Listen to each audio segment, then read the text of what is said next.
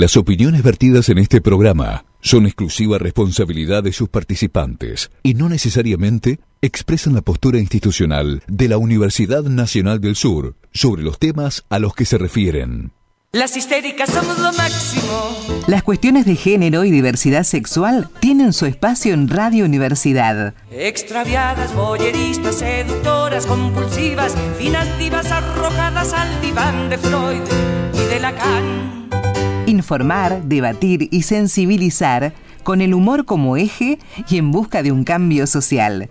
Ya comienza Histéricas por Radio Universidad.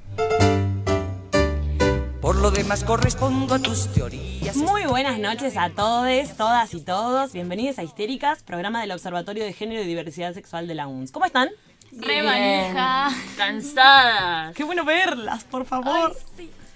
Qué bien llegar. ¿Qué fin de semana que tuvimos? Qué fin de semana intenso, la verdad que mucho bondi, mucho viaje, mucho patear para todos lados, mucha marcha. Mucha marcha. Pero poco dormir, poca ducha. Todo poco, pero mucha movilización.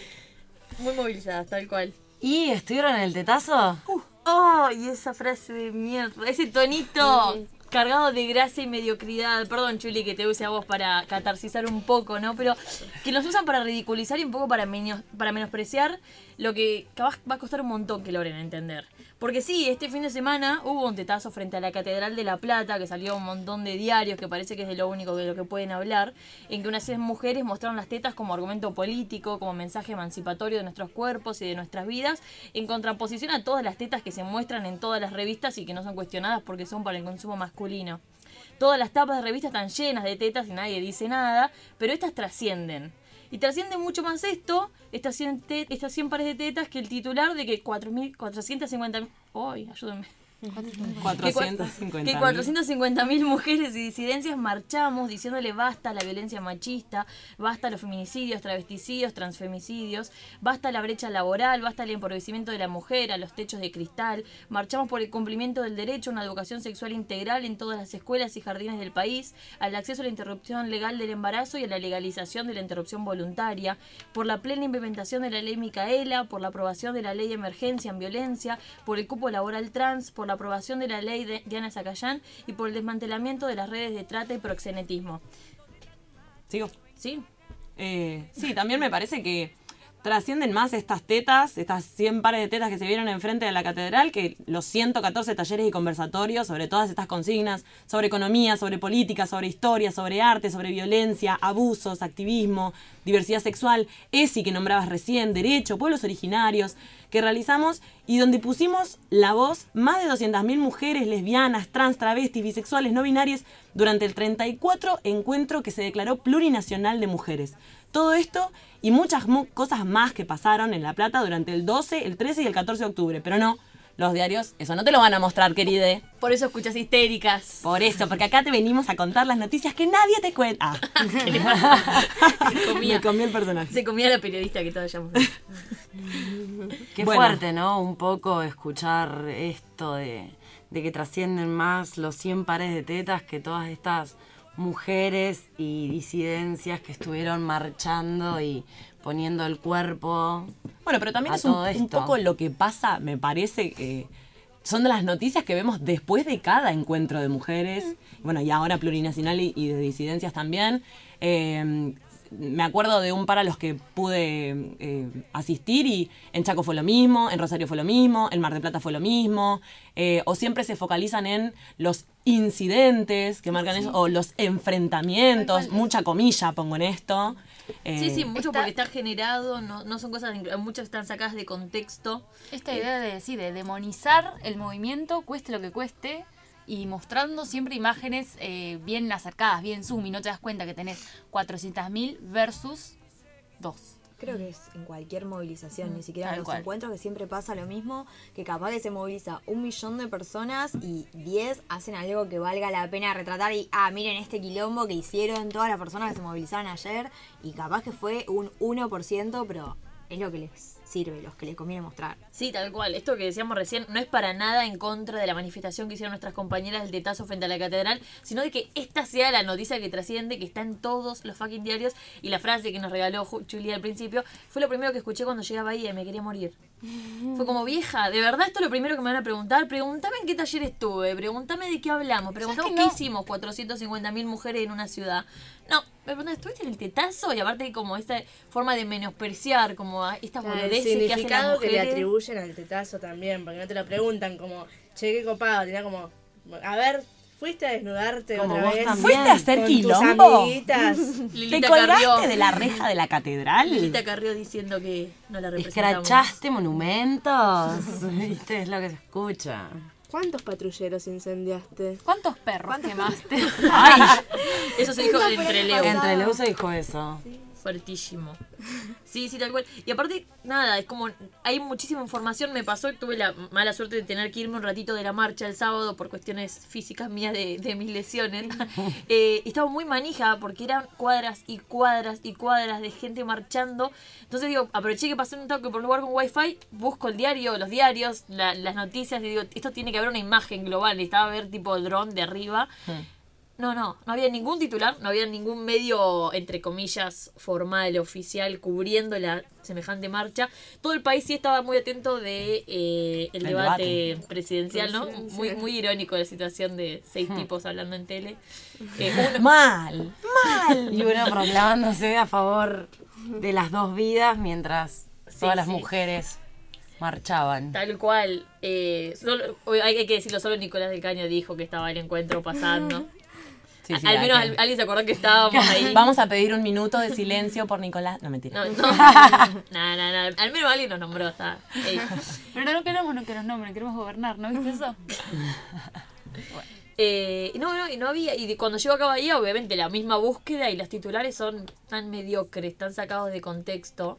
Pocos medios realmente le dedicaron el tiempo y probablemente tienen compañeras eh, escribiendo y gracias a ese- gracias que están esas compañeras ahí manifestándose y poniéndole voz a las cosas que, que vivimos este fin de semana, porque fueron gigantes. Es un encuentro único en el mundo. Un montón de compañeras de otros países viajan para estar acá. eh, y acá que está pasando es como, parece que no lo valoráramos como sociedad. Ojo también los medios, digo, ¿no? Que ya que se muestran las cosas como más menos presentables, ¿no? Que son una minoría, ponele, menos presentables, dicho mal y pronto, obviamente. Eh, pero bien también que las minorías que cuando se deshacían los cordones de mujeres en una esquina pasaban con el auto a todo lo que da, eh, porque ya no, no podían seguir esperando la parada, la marcha, eso nadie te lo iba a mostrar. Y yo estaba caminando ahí, veía cuando se desconcentraba un poquito la marcha, pasaban un montón de mujeres, los autos bocina, bocina, bocina, se cansaban, chau, pasó uno y no es que arrancó despacito, sino No, no. que arrancó con todo. Sí. Y Ni eso siquiera no. durante la marcha. A mí un auto casi se me lleva el pie. Ah. Sí, cualquiera, cruzando la calle. Bueno, y eso también es algo para recalcar, ¿no? Eh, además de que eh, somos esta cantidad de, de mujeres y disidencias las que estamos en la calle, somos nosotras las que nos ocupamos de nuestra seguridad, somos nosotras las que nos encargamos de eh, cortar las calles, porque hay que decir también que si bien para algunas de nosotras fue beneficioso que la yuta no esté en la calle, tampoco había nadie cortando la calle, tampoco había nadie que se preocupara por la seguridad de las compañeras, éramos nosotras las que hacíamos los cordones, éramos nosotras las que cortábamos la calle, éramos nosotras las que nos organizábamos por grupos diciendo, bueno, acá se dobla, acá se sigue, las que quieren ir a la catedral acá, las que quieren ir, eh, seguir derecho para allá. Eh, y esas son cosas que tampoco eh, quien no participa de los encuentros eh, no vivencia y por ende no sabe, no comprende, no, No entiende. dimensionar lo que es la autogestión en Tal su cual. más sentido puro, del hecho de que en todos los talleres en los que participamos se leen las conclusiones completamente consensuadas. Tipo, no puede haber alguna conclusión que no esté consensuado y se deja expuesto todo, tanto lo que opina la mayoría como lo que opina la minoría presente en cada taller. Y no sé, la verdad, cuántos espacios funcionan así.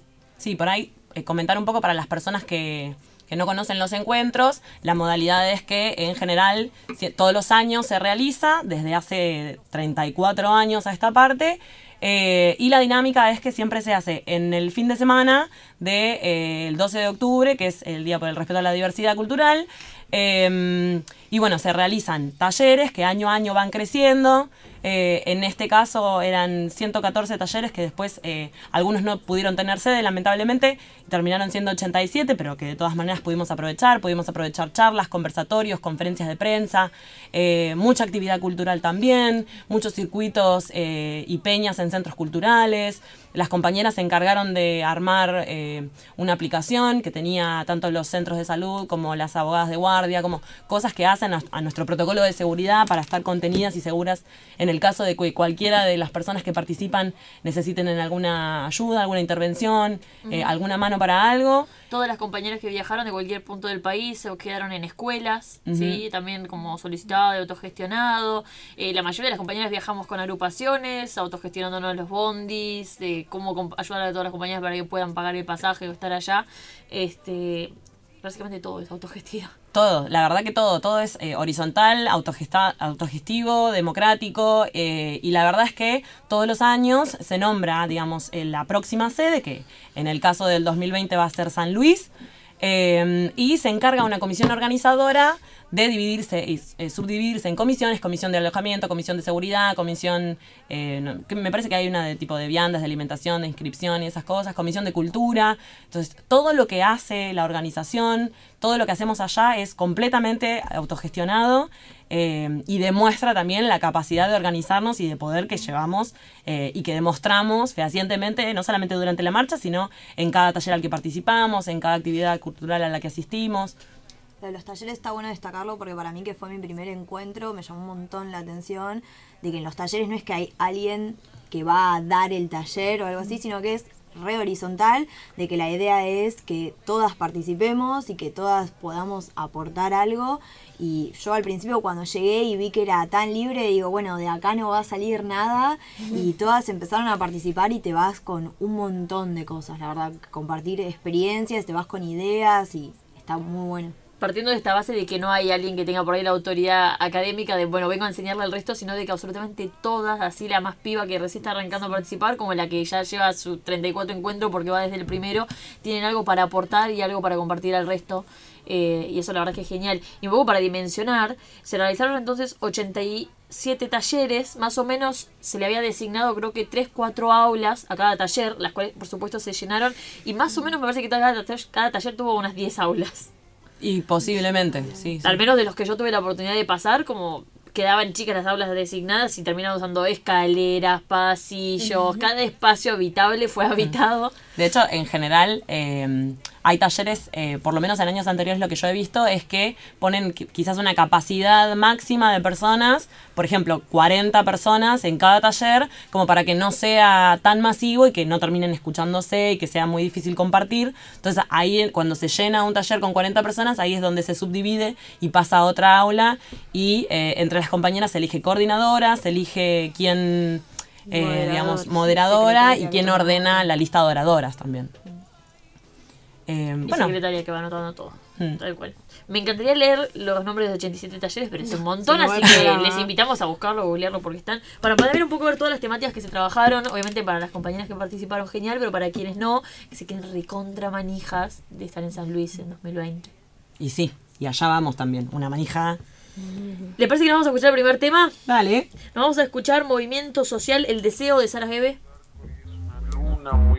la última del zodíaco y hay que quemar. Hoy hay que armar algo para quemar. Hacete un fueguito en lo donde sea, una velita. Así, así que fíjate bien que querés quemar.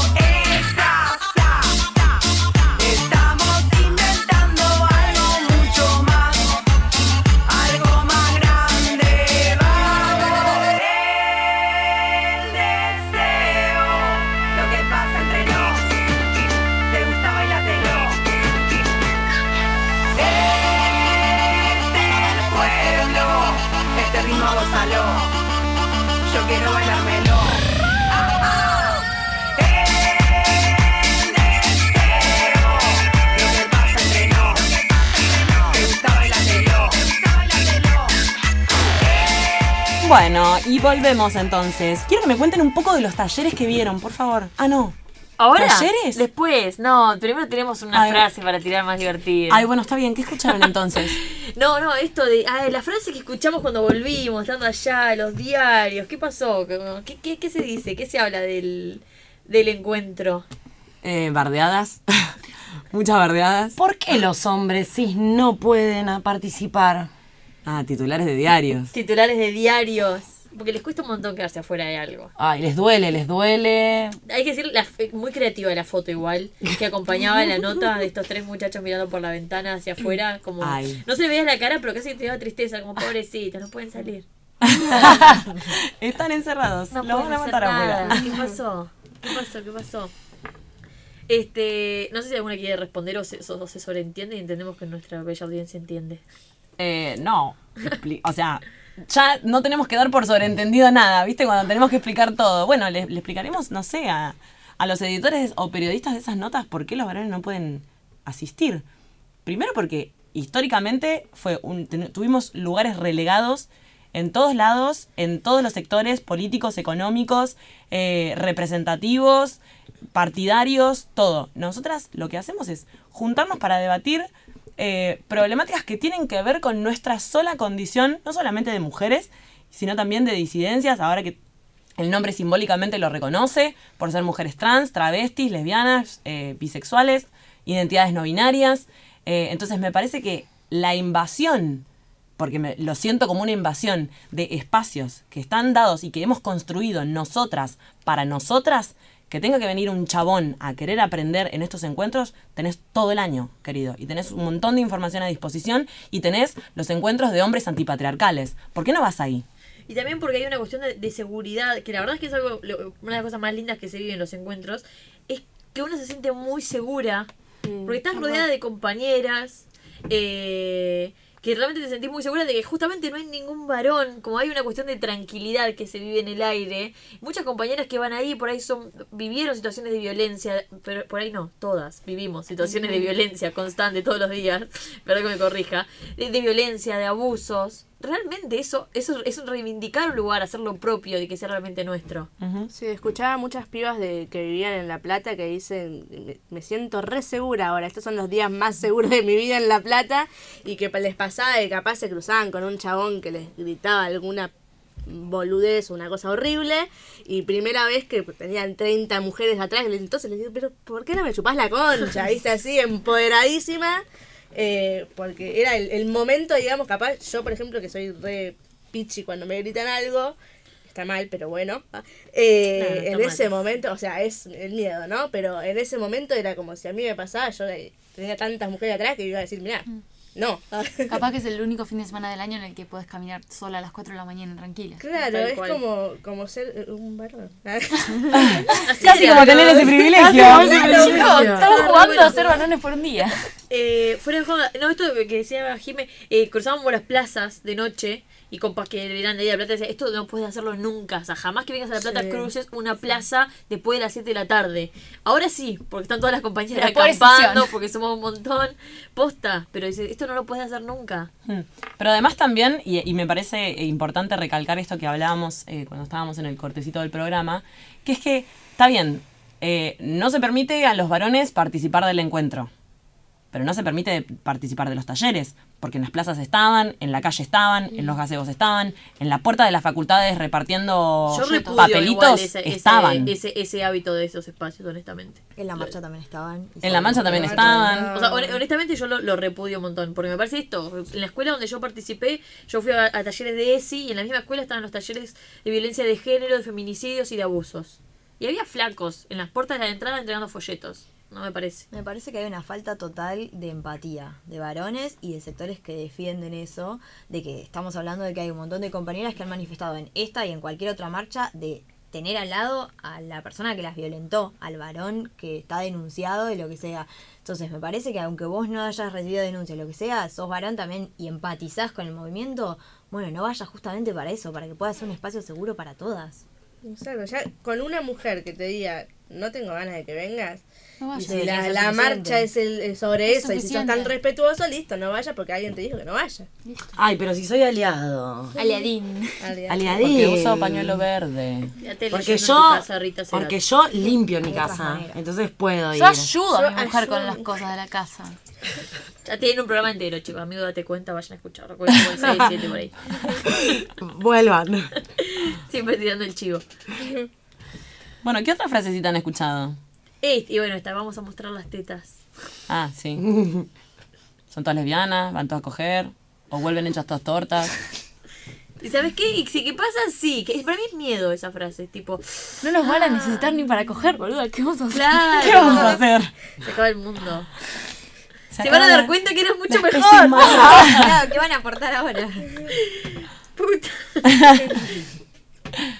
Sí, sí, eso, muchas cosas más. Yo recién les contaba a las chicas que de las cosas más graciosas que he escuchado es eh, que por creer que hay una banda de mujeres reunidas en una plaza y que aparentemente como están en un encuentro lejos de su casa, hace tres días que no se bañan, eh, hubo una, una señora muy indignada que decía que ella efectivamente había olido olor a pescado cuando pasaba por una plaza. Como, bueno, Hay olor a choripán. Cancelen el encuentro. ya. claro, porque se Qué juntan... problemática esa, ¿eh? No. Mucho Yo, choripán, yo puedo asegurar que había olor a choripán. Eso enoja O sea, mucho, todos sí. volvimos con perfume de choripán, pero olor a pescado no sentí. Pero también indigna el olor a choripán. Les molesta el choripán. Un montón. Choripán. Molesta, molesta el chori. Bueno, otra de las cosas que yo he escuchado, eh, yo no pude viajar, pero estuve con ustedes. yo las acompañé en el sentimiento.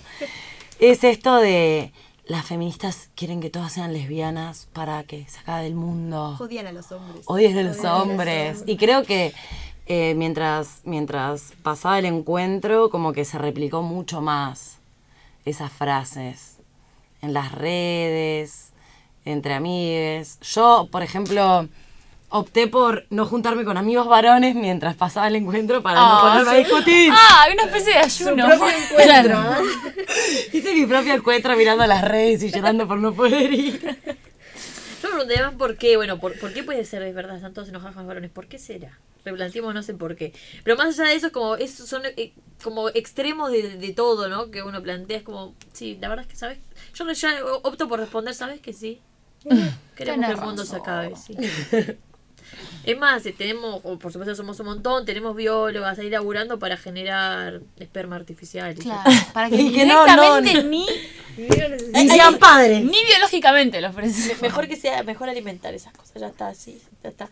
Este, no, y algo que sí repiola esto, también mucho de, no sé, por ahí mis viejos me preguntaban y asumían que eran todas pibas por ahí de mi edad, este, qué sé yo, que esto de no, bueno, no labura, entonces pueden viajar, ¿no? Eh, y la aposta es que en el encuentro, obviamente que participamos de todo, eh, a mí me tocó estar el primer día en un, taller en el que había tres nenas de 11 años, que lejos, o sea, yo pensé que habían ido ahí acompañando a sus mamás y después cuando me quedé charlando un rato me entero que eh, en realidad ellas querían ir y sus mamás las llevaron y para las mamás era el primer encuentro al que iban llevando a sus hijas, me volví loca. Amo, amor. Eh, trenes de 11 años de ahí de, de La Plata, de una escuela de La Plata. Y habían ido justamente al taller de educación sexual integral porque ellas lo que querían era ver qué pasaba con su derecho que no se estaba cumpliendo. Entonces, en Ah, un aula, un montón de docentes manejando para ver, bueno, cómo vamos a hacer que esto pase y escuchando a, pibas, hola. Nosotras Sí, sí, queremos sí. tener educación sexual. Sí, a, a mí ya también. que me- nadie me enseña, dijeron, bueno, vamos, vamos a No, ver. recontra. A mí también me pasó de, de un taller al que asistí que habían, bueno, que una, una, de, una de las temáticas que se incluía dentro de este taller, que lo voy a contar más adelante, eh, era, bueno, justamente la ESI, ¿no? Y, y también me llamó mucho la atención que había pibas del último año de la secundaria, eh, y esto también me asustó un poco, ¿no? Como eh, pibas del último año de la secundaria diciendo, a mí me dan ESI de la misma forma que a ustedes les dieron ESI. Yo dije, bueno, eh, ¿cuánto falta, no? ¿Cuánto falta para desarrollar? ¿Cuánto falta para capacitar? ¿Cuánto falta para, para que las niñas, niñas y adolescentes realmente tengan ese derecho eh, donde tiene que estar, ¿no? Que es en sus escuelas. Sí, tal cual. Este, y en, en contraposición, el segundo día estuvimos en un taller en el que estaba al lado nuestro una señora que dijo, yo estuve en el primer encuentro. Ah, señora. Y todo fue como... Hace "Oh". 34 años atrás, señora. Sí, tal cual. Y había, bueno, un montón, montón de señoras grandes. Yo creo que esto de que haya sido tan cerca de Capital facilitó para muchas mujeres eh, del conurbano, mismo de La Plata, que por ahí se complica viajar, que hayan estado presentes, porque yo, al menos en comparación con el año pasado, vi muchas más señoras eh, más grandes que otros años. Eh, y te- tal cual te daban este tránsito de, bueno, antes éramos 40, eh, antes éramos 100, nos festejamos los 500, ahora estamos haciendo 500 mil en las calles. Este Nos hablaban de cómo fue cómo fue pegando los diferentes oleajes del feminismo en Argentina, cómo fue toda la década del 90, con toda la etapa neoliberal. Como la verdad que estuvo muy bueno eso, de poder escuchar los diferentes tránsitos y lejos de hablar desde un lugar como por ahí alguien puede imaginarse de, bueno, yo estoy acá, ya tengo tanto tránsito, tengo clarísima, era como, no sé, cuéntenme las pibas, qué está pasando, ¿entendés? Era eh, en, en qué puntos de encuentro tenemos, de qué puntos diferentes podemos aportar a diferentes lugares y la verdad que era increíble, como nadie va a ir... Bueno, no sé si nadie va a ir montado a un pony, si muchas personas han montado un pony, como cualquier espacio, obvio. Eh, pero sí son todos espacios sumamente horizontales y colectivos los que se generan. Eh, y eso está genial. Sí, sí, la verdad que sí, es una de las cosas más lindas que se dan en el encuentro de los talleres. Bueno, ¿alguna tiene algo más eh, que haya escuchado divertido para compartir? Si les parece, entonces vamos a escuchar Ni Una Menos de Rebecca Lane. Dale que sí. Ah. Ajá. Yeah. Guau.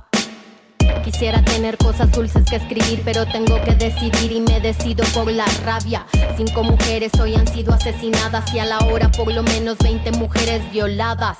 Eso que solo es un día en Guatemala, multiplícalo y sabrás por qué estamos enojadas. No voy a andar con pinzas para quien no entienda que esto es una emergencia y estamos preparadas. No soy pacifista, no me exijan cosas que no ofrezco. No pedí un pedestal ni lo merezco. Soy como las otras hartas de andar con miedo agresiva porque es la forma en que me defiendo. No tengo privilegio que proteja este cuerpo en la calle. Creen que soy un blanco perfecto, pero soy negra como mi bandera y valiente en nombre mío y en el de todas mis bisabuelas. La curandera que murió de tantos golpes porque el hombre que la amaba realmente la odiaba. La otra que fue abandonada con un hijo y cuando se enfermó tuvo que mandarle un hospicio. Esto va por mí porque a los 15 años me atravesó la cara un golpe desde su mano. Porque ningún humano se hizo presente el día que un delincuente me dejó el pezón marcado. Esto va por la niña de 9 años obligada a un embarazo porque la violó su hermano. Una niña sin derechos porque el clero considera que el aborto es peor que lo que le han hecho. Me remito a los hechos, no voy a explicarle con dibujos a ningún macho de esos que creen que con su intelectualidad nos van a venir a educar sentados en sus privilegios. No tengo privilegio que proteja este cuerpo en la calle, creen que soy un blanco perfecto, pero soy negra como mi bandera y valiente en nombre mío y en el de todas mis bisabuelas. Ah. Cuéntanos bien, en las calles somos miles, desde México hasta Chile y en el planeta entero. En pie de lucha porque vivas nos queremos, no tenemos miedo, no queremos a ni una menos. Díganme loca, histérica y exagerada, pero hoy canto en nombre mío y el de todas mis hermanas. No nos acusen de violentas, esto es autodefensa, estamos en resistencia, ya no somos indefensas. No. Ah. Pero soy negra como mi bandera y valiente en nombre mío y en el de todas mis bisabuelas. Las histéricas somos lo máximo. Bueno, ya que yo no pude ir y ya me están manejando para el año que viene, quiero que me cuenten un poco los talleres y, y conferencias que, que pudieron asistir allá. Costó elegir empezando eso, porque eran Ay, sí. 82 talleres. 87. 87 y 10 conversatorios. O sea, querías dividirte en un millón. Pero bueno, eh, yo empecé con mujeres y sexualidades. Estuvo bastante bueno. Eh, se reflotó toda esta idea de los tabúes, de, cómo se construye la sexualidad de la mujer en una sociedad patriarcal. Eh, y una de las conclusiones que estuvo muy buena es esta idea de cómo eh, casi típicamente entre mujeres como que hay veces que, ahora ya no tanto, pero no se habla mucho de eso, ¿viste? No, las mujeres no hablan de sexo, no, no dan detalles, no. Los hombres sí hablan con pelos y señales, todo, qué sé yo, pero las mujeres más calladitas. Obviamente en términos binarismo, pero eh, estuvo muy buena esta conclusión de que esta idea de, de no hablar entre nosotras hacía que se mantenga este sistema de opresión que vivíamos todas en nuestra intimidad. Y cuando te pones a hablar con la compañera y una vez que sacas ese tabú y una vez que te empoderás y empezás a compartir, ahí es cuando te enojas y te dan a romper todo porque te das cuenta que todas fueron violentadas de alguna manera. Y esta idea de, de que callarnos era parte de... O sea, de no hablar entre nosotras era, era funcional a, a la perpetuidad de este sistema, ¿no? Y, y bueno, la verdad que estuvo bastante bueno de cómo, cómo de construir ideas, cómo, cómo poder ponerte a vos como foco de, de placer y de goce, cómo eh, por ahí compañeras contaban eh, la- la- eh, cosas que los mismos padres le decían, que si, si a un hombre no le da sexo en tres meses se te va, así que mantenelo, ¿viste? O sea, esas cosas que vos decís que siguen estando. Y, mm, eh, y bueno, y esta idea de dejar de, que por ahí fue recontraimpuesta muchas veces súper implícitamente, de que vos sos un instrumento de goce ajeno. Y nada más. ¿Viste? Bueno, reflotar toda esta idea, la verdad que estuvo muy interesante. ¿Ustedes a cuál fueron? Yo fui al de mujeres y salud mental. Estuvo muy interesante.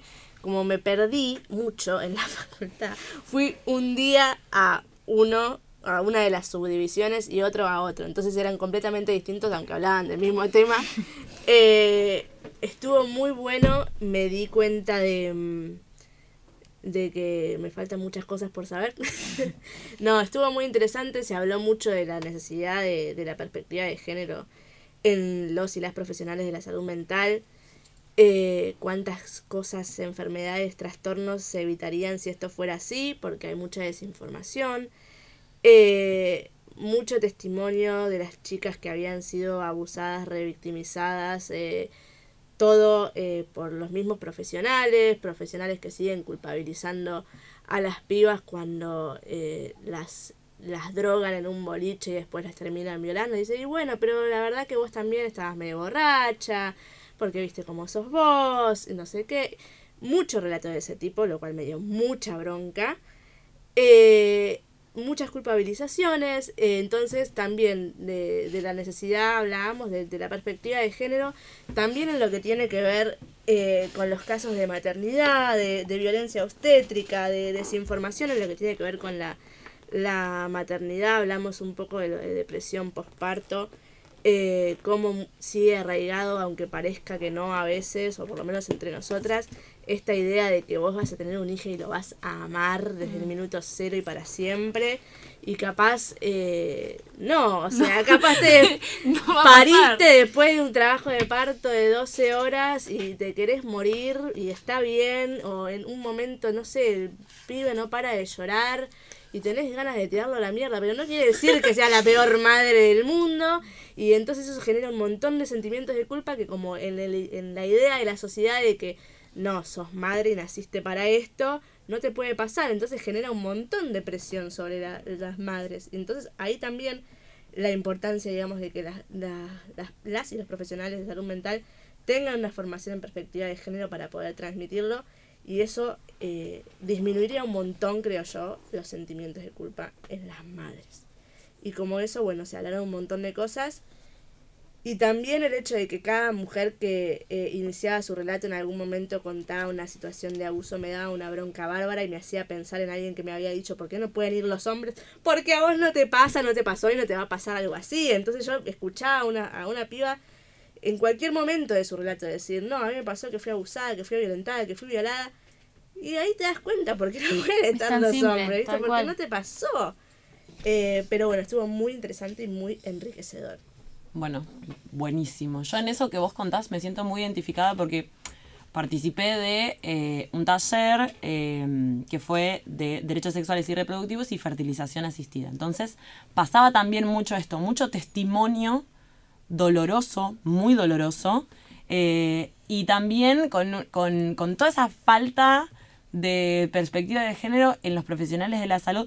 Obviamente que si bien, eh, bueno, este taller más o menos trataba de todo lo que son eh, procesos eh, para llegar a una fertilización asistida, eh, en términos de, de la ley, en términos de los mambos que hay con las obras sociales, los procedimientos que te cubren, los que no, los estudios que te piden pero que no te los cubren, la cantidad de guita que tenés que poner, la cantidad de desilusión que pasan muchas mujeres y muchas parejas también, o esto de que, por ejemplo, contaban que a mí me, había parecido muy loco, que es que cuando una pareja de lesbianas va a, a algún, eh, algún hospital público, privado, a, a decir que quiere formar una familia y que quiere pasar por un proceso de fertilización asistida, les dicen que no está permitido para una pareja de lesbianas, entonces una de ellas tiene que llenar una planilla de mujer sola.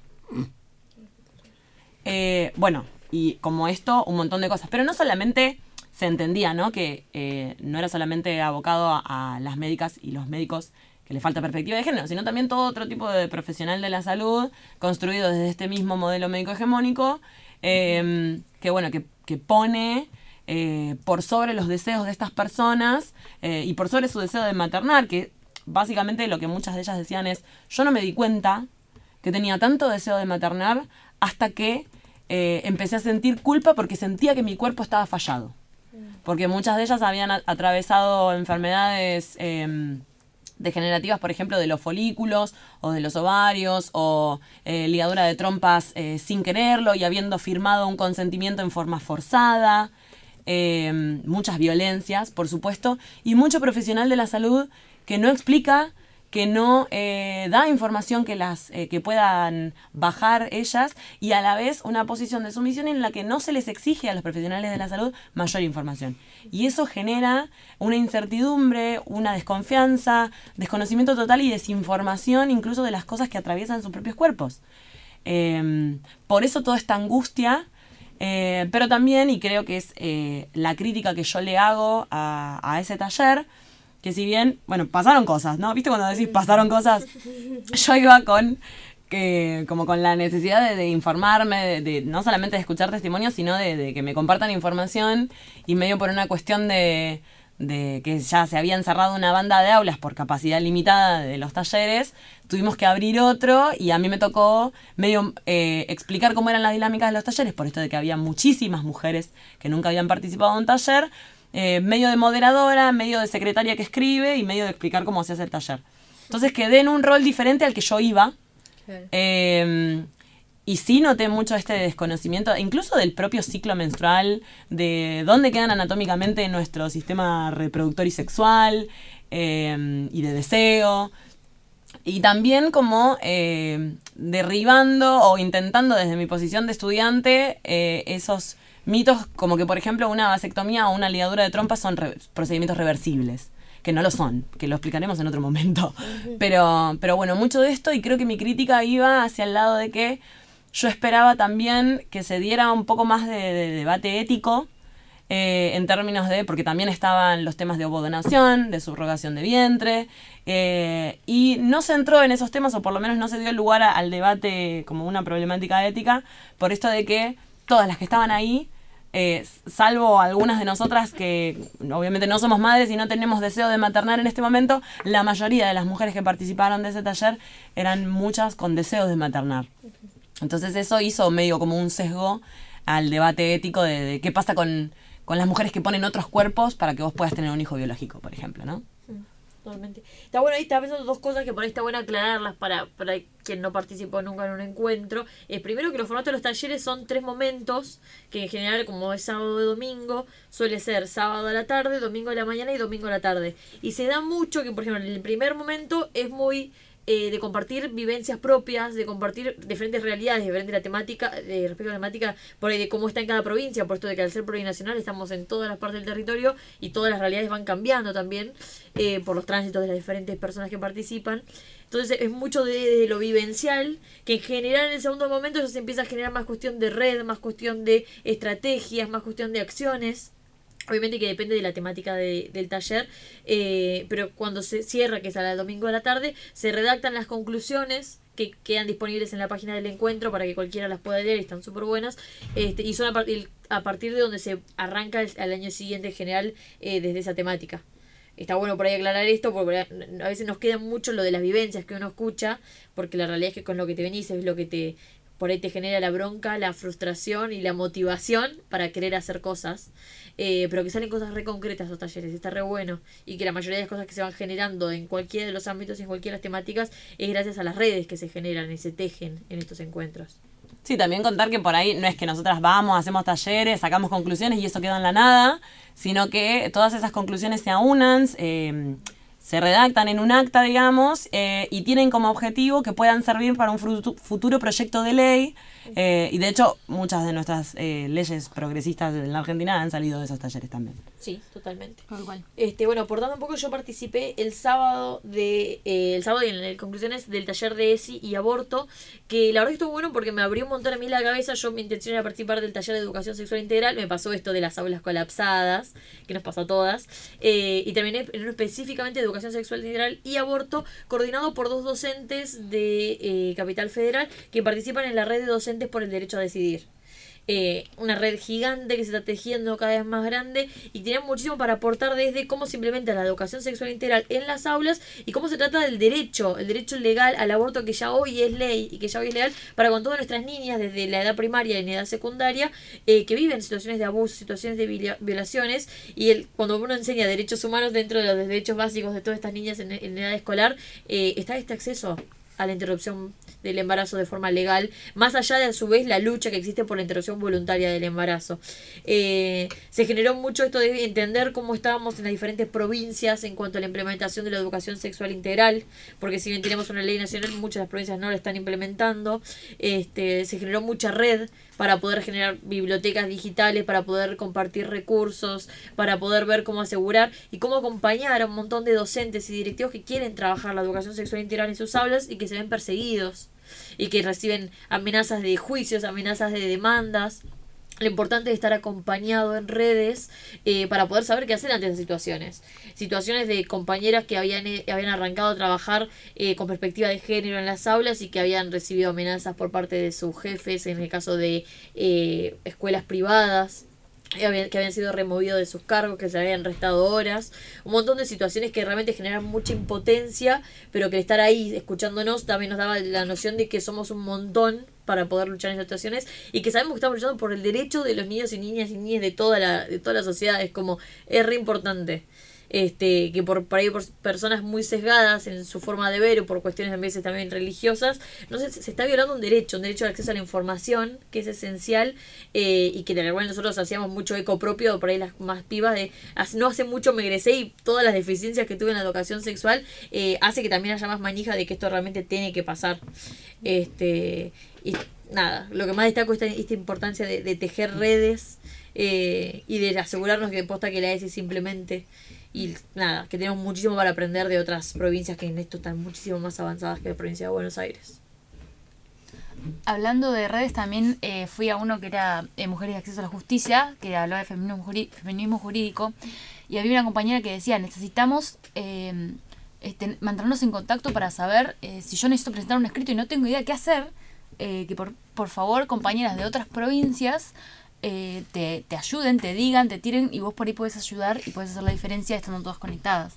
Eh, estuvo muy bueno porque, por un lado, era te, da- o sea, te daba gusto eh, ver que estaba, hab- había un montón de compañeras eh, con el mismo objetivo y sabes que somos un montón que por ahí estamos luchando contra estas cosas, pero a la vez tenías que escuchar eh, testimonio de cada barbaridad, como eh, por ejemplo que hay jueces, eh, creo que en el Capital Federal, que es, es un juez de familia que está decidiendo sobre situaciones de violencia y el juez tiene una perimetral contra la mujer. Entonces ahí te da ganas de romper todo. Dios. Eh, y bueno, ponele, teníamos compañeras de San Luis que nos decían eh, que tenían eh, una secretaría que acompaña a la víctima desde la denuncia hasta el juicio. Y decías, genial, re podemos estar, estar buena esa idea. Y después escuchabas como en Jujuy, el juzgado le pasaba el caso de una chica abusada al arzobispado. ¿Para qué? No sé, pero la justicia tenía que hacerse saber. Y fiscalías que militaban eh, los, eh, las posiciones antiderechos con carteles que decían no cuenten conmigo, es la fiscalía, en Jujuy. Entonces, viste, era como, te, te- te agarrabas la cabeza.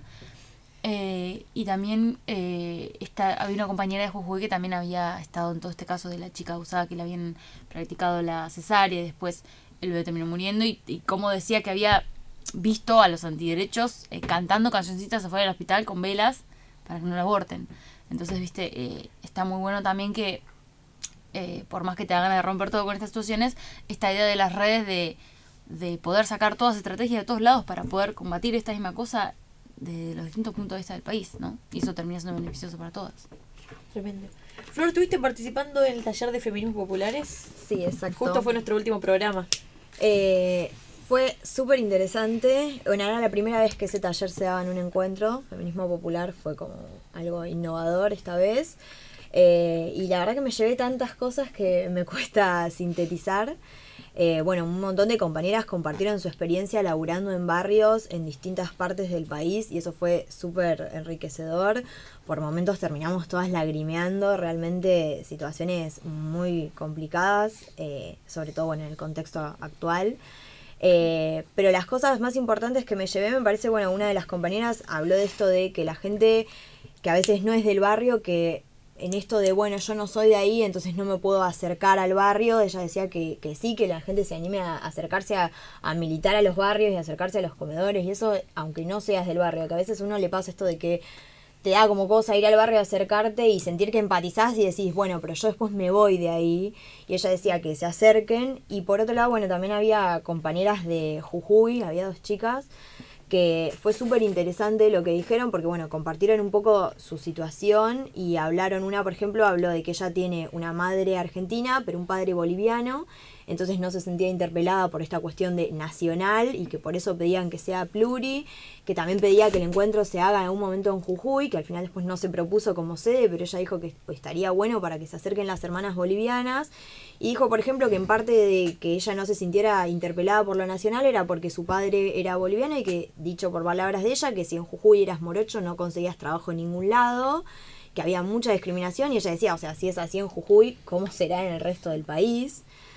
Y me pareció muy interesante que ella dijo, porque hablábamos mucho esto de acercar los conocimientos de la academia a los barrios, y ella decía como que sea también al revés, porque decía, estamos re cansados que se acerquen a los barrios como a, a traernos el conocimiento, ¿me entendés? A enseñarnos algo como si nosotros, o sea, o sea, acérquense, pero en una posición de aprender y construir con nosotras y aprender también algo de nosotras, ¿me entendés? ¿No? De que pasa mucho que se ve un montón de grupos que van a los barrios como si fuera a evangelizar, ¿viste? Como si fueran Cristóbal Colón, civilizo. claro. Eh, y hablaban mucho de eso y se habló mucho también de esta cuestión de si hablamos de feminismo popular o si el feminismo es popular y punto. ¿Viste? Una de las cosas era como, bueno, ¿para qué vamos a hablar del feminismo popular? O sea, ¿el feminismo es popular o no es nada? Y una de las conclusiones era como, bueno, obvio, si el feminismo no tiene conciencia social, entonces no sirve para nada y no es.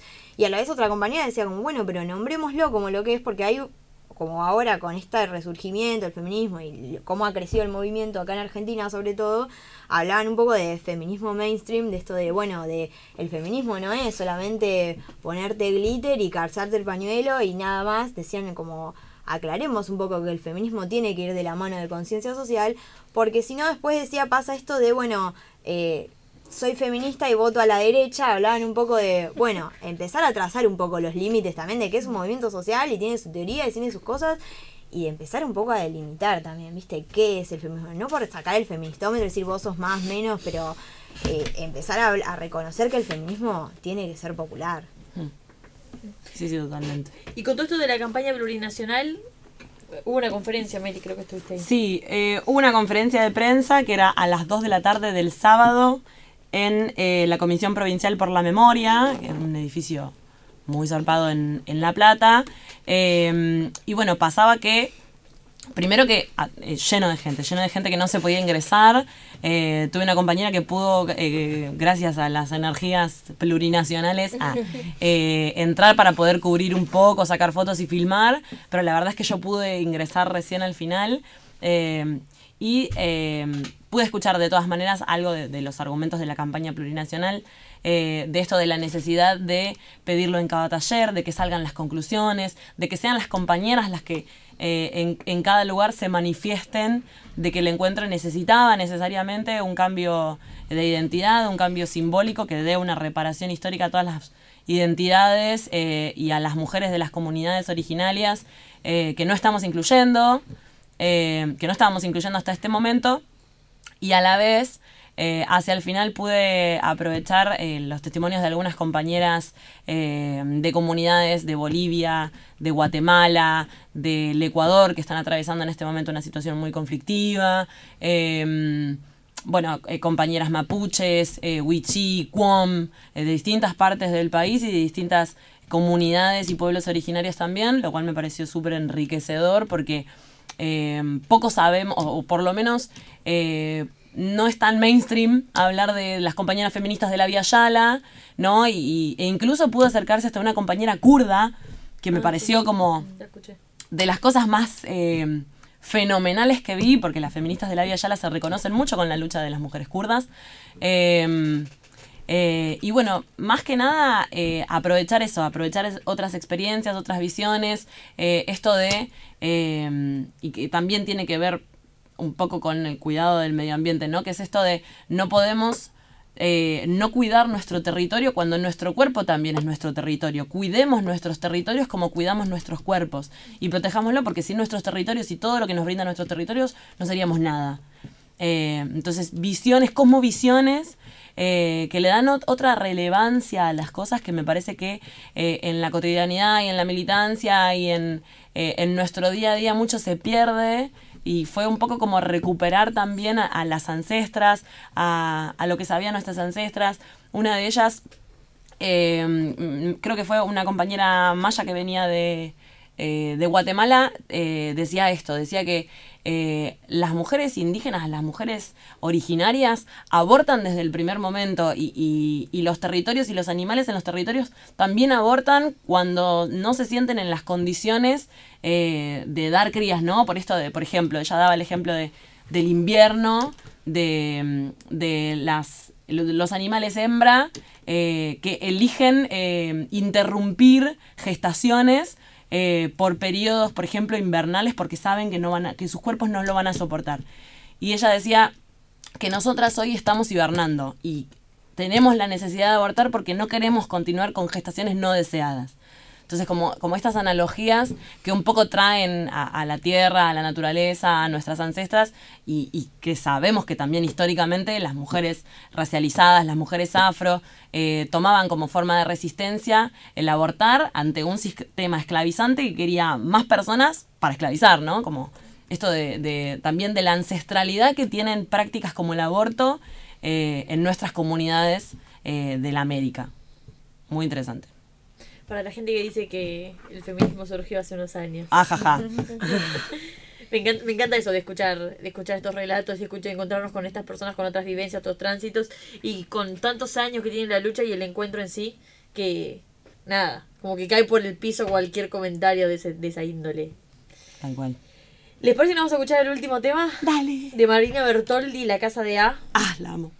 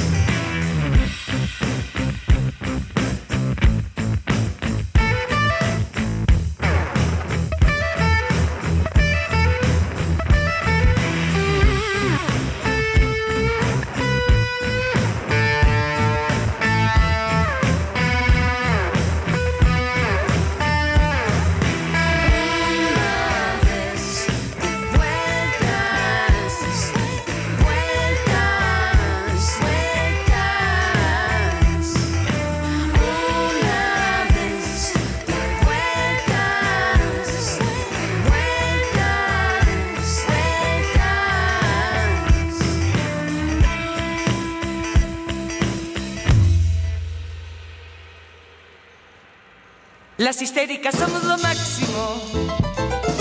Las histéricas somos lo máximo. Bueno, ya nos estamos despidiendo. La verdad es que estamos muy aplacadas porque estamos muy cansadas. estamos re manijas y muertas. Claro, como querría que ya fuera San Luis, ¿entendés? Sí, como estaría buenísimo teletransportarse a San Luis o a dormir un día entero 24 horas para recuperar energías. Es como que para mí el encuentro tendría que ser de una semana, pero ya tres días me dejan tirada por el piso. Pero además, no sé qué les pasará a ustedes. Yo me siento también muy manija de debate. Sí, sí, sí, sí, sí, sí. sí. Este, porque es como que después de tres días enteros debatiendo, que increíblemente a pesar de todo, opinan todas igual, no, to- es No. debate constante. Tal cual. Eh, la verdad que genera, lleva una gran energía.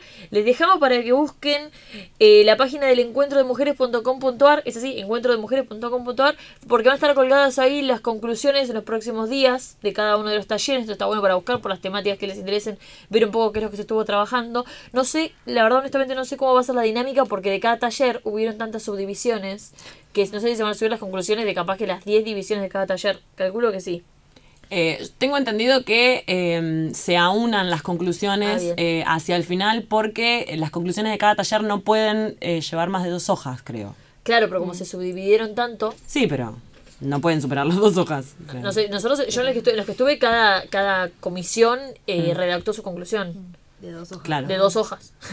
o sea que cada comisión de cada taller tuvo dos. Así que bueno, vamos a ver qué pasa, pero la, la Ok. tienen que estar subiendo en los próximos días. Y después también el blog de la campaña somosplurinacional.wordpress.com eh, que justamente de toda esa campaña para el, el cambio del nombre y del reconocimiento histórico hacia las compañeras de pueblos originarios eh, y de todas las identidades que habitan los encuentros eh, de mujeres lesbianas, trans, travestis, bisexuales, Y no binarias. y no binarias. Gracias. Eh, así que bueno, les dejamos estas páginas para que chusmen, obviamente las redes sociales. Y esperamos encontrarles en el 35 encuentro plurinacional eh, en San Luis en 2020. Les vemos allá. Antes que histéricas, Históricas. Las histéricas somos lo máximo. Esto fue Histéricas. La cuestión de género y diversidad sexual tiene su espacio en Radio Universidad.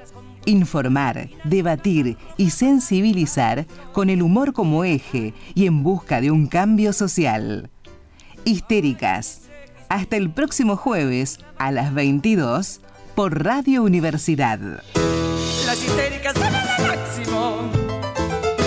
Las histéricas somos lo máximo.